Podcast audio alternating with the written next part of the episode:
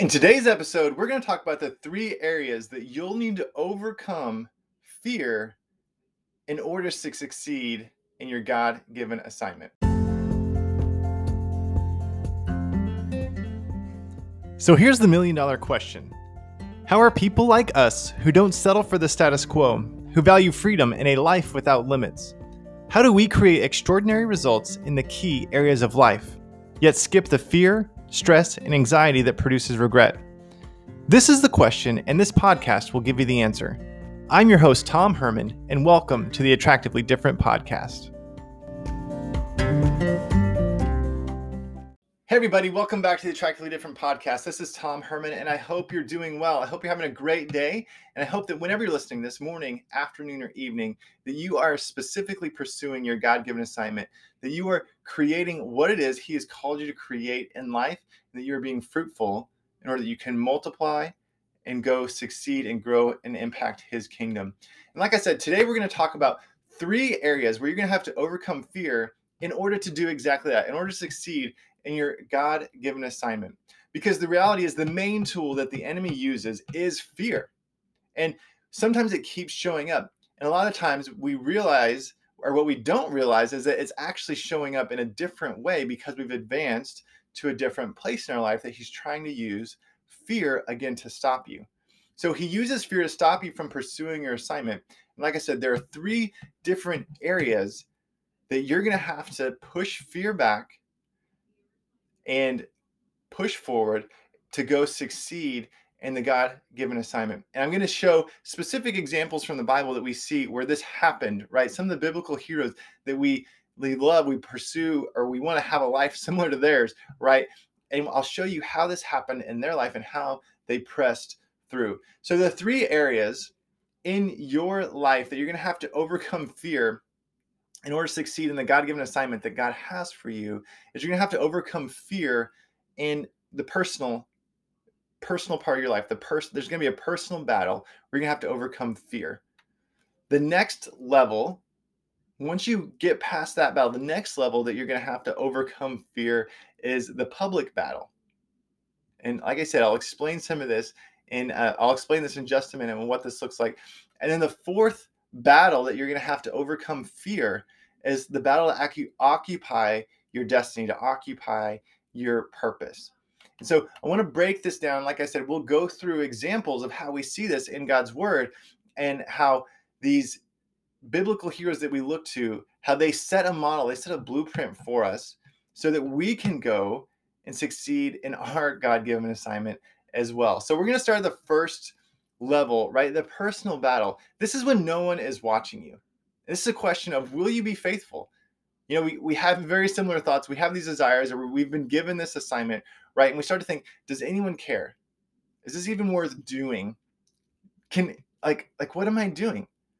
And and God has put us in that place to see whether or not we'll be faithful, right? So the enemy's going to attack us with the fear of like, no one has, no one wants to hear what you have to say.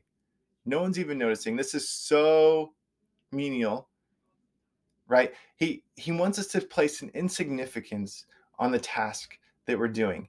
And the fear that comes is that we're not enough, right? Or we're not doing something great. We can look at people out in the world who are in the public forum and feel like, man, they're doing so much more for the kingdom. There's so much more here. What what am I doing?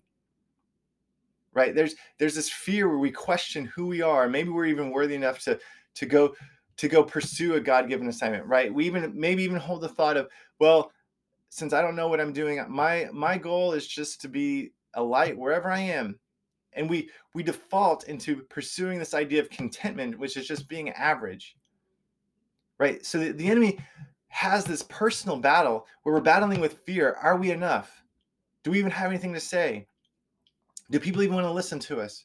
right? And so in these battles, we need to overcome the fear and be faithful to what it is God is calling us to do, right? We need to operate in this attitude that what we're doing is a high calling, to not diminish the small beginnings.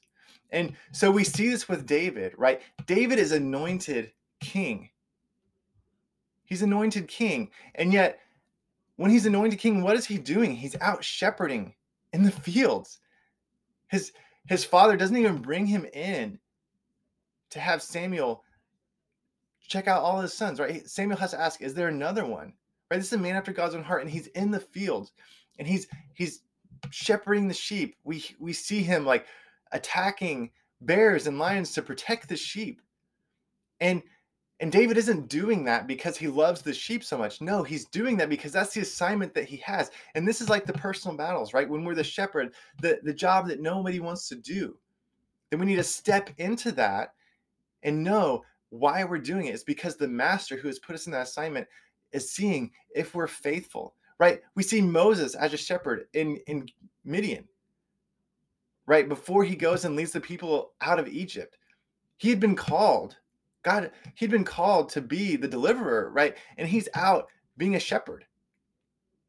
It's a personal battle that he's overcoming. Think about Joseph and all the hardships that he went through, right? He was, you know, sold by his brothers. He was doing great work in Potiphar's house and it was falsely accused. He was in prison. Like these are all personal battles that he had to win. Like fear of like, am I, what am I even doing? This isn't even worth it. Like, but he had a great attitude and he was promoted. It was preparing him for the public battles. I mean, think about Daniel. The, the best and the brightest of Israel are taken cap- captive from um, by Babylon, right? And they're the Babylonians are putting their culture on them. They're wanting to indoctrinate them into their culture. And Daniel and Shadrach, Meshach, and Abednego stand up and like, no, we we're just gonna eat vegetables. I appreciate the best that the king has given us, but can we just eat vegetables? Right? Like like they're holding to their standards. They're holding to what God has called them to do, and they're winning that personal battle. They're showing themselves to be faithful. They're showing themselves that they're going to listen to the master who has called them to whatever assignment he has called them to. And they're going to fulfill it in the best way possible. And you have to overcome the personal battle first, right? And so with Daniel operating and saying, like, no, is it asking the guard, is it okay if we just eat this? Like, and God gave them favor. You know, look at Jesus. Had to go out into the desert and overcome the temptations of the devil to and stand firm. Like this was a personal battle. Nobody was watching. And so when you show, show yourself to be faithful in the personal battles, the next place, you know, you get promoted, right? You got this promotion where you get some more, the public is able to see kind of what you're doing. Or, you know, God gives you favor. And so the next place that the enemy is going to attack you with fear is in the public realm because the reality is fear is contagious. And in order for you to succeed in your God given assignment, you're going to have to be courageous. And the enemy is going to want to use the, the fear around you. I, I can't imagine, this is recorded, in 2021, there is so much fear in our country, in the United States, in our world when it comes to coronavirus and vaccines and all these different things. Like fear is contagious and it causes people to damage relationships, right? Because they're they're fearful. And so the enemy's going to bring fear into the public place and attack your assignment to try to stop it. You know, going back to David, we see this with Goliath, right? David brings food to his brothers and everyone's shaking in fear of Goliath. And David's like, "Oh, I'll I'll take him." And he and he goes right, but this is a public public place. Like people are now watching him, and so is he courageous? Absolutely. He runs into the fear. Right, he runs with his staff and with his sling and takes out Goliath. You look at Moses; he goes back to Egypt and is going to deliver the Israelites. There's now a public perspective on him and he's dealing with Pharaoh and he leads the Israelites through the Red Sea. And they they had fear but he had to be courageous. Look at Joseph. He was in prison, right? And and Pharaoh calls him and he interprets a dream and creates a plan and it's a it's a very public thing and he had to be courageous to interpret the dream and to press forward with the plan. Same with Daniel. He came before Nebuchadnezzar, like everyone was about to die. Nebuchadnezzar was saying, You have to interpret this dream. You have to tell me what the dream is, and you have to interpret it. If you don't, all the wise men will be will be dead. Right? Fear. Spread around public. Like, like we have to get this. And Daniel was courageous to step into that. Think about Jesus. He was tested and persecuted all throughout his ministry by the religious leaders. Right? Like there's this public testing of him he stood strong he was courageous he was hmm. he was bold and he was faithful and so the final place where the enemy is going to bring fear is when you actually go to occupy your destiny, to occupy your purpose. I love the visual of the children of Israel moving out of Egypt, but they had to go occupy the land, the promised land that they were given. They had to go occupy those promises. Right? Just being delivered out of Egypt was the first step, but you still had to go occupy the land. That required them to fight. That required them to have battles. Like there was, they had to be courageous. You know, Joshua led them into that. And multiple times in Joshua, God is saying, be courageous, be courageous. Because the reality is, people are depending on you to occupy the purpose and destiny that God has for your life. Like, this is crucial. Your purpose, your plan that God has for you will impact other people. Like, people in the future are depending on you to go and occupy that territory. And the enemy doesn't want you to do that. The enemy doesn't want you to occupy that territory. So you have to be courageous. Like it will feel high stakes. It'll almost feel like life or death. And when you look at David, he was anointed king. He stood in Goliath, and Saul chased him for years, trying to kill him. Like David had to fight to occupy his destiny. He had to fight to occupy in the timing that God had for him that throne. Moses was leading the people of Israel out in the wilderness, right? Like they had to fight to go occupy the promised land. They had to pursue this. They had to, they came up and like, and Moses didn't lead them into the promised land, but right, like there was a fight, there was a battle to occupy that destiny. Just because they were delivered, just because there was deliverance from like the public battle, right? You still have to go occupy your purpose. Joseph had to execute the plan. Like his destiny that God had for him was to save his family and bring them down to Egypt, right? Like he had to execute that plan. He had to stand there and give them seed and do his role in order to bring everybody down, right? Like he had to be courageous to do that. Daniel resisted persecution in the lion's den, right? Like he he'd shown himself faithful, and yet people are still trying to get rid of him.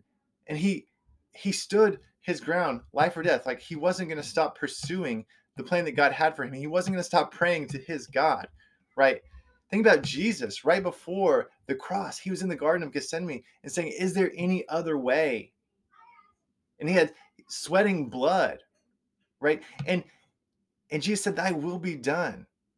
Right? Like there's going to be this battle to go occupy your destiny, to go occupy your purpose. And the enemy's going to bring fear. The enemy's going to bring fear to stop you in the same way he did with all these other characters that we just talked about, these heroes in the Bible, where they they stood in the face of fear. And and being courageous isn't isn't the idea of no fear, right?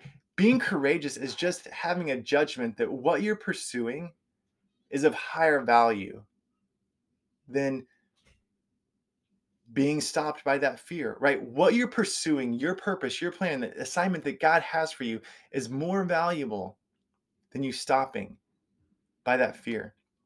So, like I said, the main tool that the enemy uses to stop us is fear. He especially wants us to be afraid if we're actually operating and pursuing the God given assignment that God has for us to grow his kingdom. He, he wants us to be afraid and to stop. And if he can get us to be apathetic, if he can get us to quote unquote pursue contentment by just like staying average, by being conformed to this world, then he knows that we're not going to fulfill our destiny, that we're not going to occupy that new territory. And ultimately, it comes down to this fear. And this is what I found, and this is what I've seen in my life is that there's this fear that we have that we're not enough, right? This is what he whispers to us. This is what he starts to tell us is that you're not enough, that there are these desires in you. You have this life that you want to create. You have these goals that you want to achieve but it's like i'm not enough. And he puts fear inside of us that yes that would be great to achieve that goal that would be great to achieve that destiny and live in that purpose but the downside is so much worse than where i am today. Like what if i don't make it then i'll be in a worse position than when i started right he tells us these lies that you're not enough and that when you fail you're going to be in a worse position than when you started. So we just settle. Because the reality is, too, or the reality as believers, sometimes, and I found this to be true in my life, it's easier to know God intellectually and know that He's offered us these promises, but never really test them out. Because if we test them out, if we test God, and when I say test God, I actually believe what He had to say. When He says that He'll provide for all of your needs, when in Second Corinthians He said He gives seed to the sower and bread to eat, so that we can be generous on all occasions, He's going to multiply our seed. When He says all these things, yet we don't really want to see if they're true or not because it's easier to believe in a God that we don't have, that doesn't have to come through, than it is to actually see does God say what he means and mean what he says? Because if he doesn't, then I don't know where I'll be with my faith. Is everything that I hold true? Like what if what if it's not true? And so there's this fear that we have in our mind that what we feel comfortable with could all go away if what God is saying isn't true. And so it's easier to like create a life where we don't actually see God's promises come to fruition because we never put ourselves in a place to activate his promises for our lives because there's this fear of what if it's not true? I don't know if I could handle one the like finality of being a failure or if the beliefs that I have really don't come true in life about the God that I'm serving. Like, I don't know how I'd be able to handle that. So we almost keep him at arm's length. And we're more comfortable knowing it intellectually than actually applying it to our lives because that'll be comfortable believing something intellectually than facing the discomfort, facing the uncertainty of actually wanting to activate those promises into our life with the unknown of what if it doesn't happen then all my belief system could be crushed. So the enemy's tying all this together in this fear that's creating this big lie that's stopping you from pursuing your assignment. So I want to encourage you today to be courageous, to overcome the personal battle, be faithful, to overcome the public battles when there's fear around you that's contagious, to walk in God's promises, and to walk in God's promises as He brings you to the land that you're supposed to occupy, knowing that there's going to be a battle in each stage. Yet we know that God is our victor. That's victory is a character trait that he's assigned to his personal name, Yahweh. And he leads us to victory after victory after victory. And so we get to choose to walk in that. So hopefully you found this information valuable. Please rate the show, subscribe, and leave a review. The ratings and review help make the show better, as well as help get more exposure to help more people. And remember, everything you do matters. God has a specific assignment for you. Go rule that assignment, serve his people, and be blessed. Hey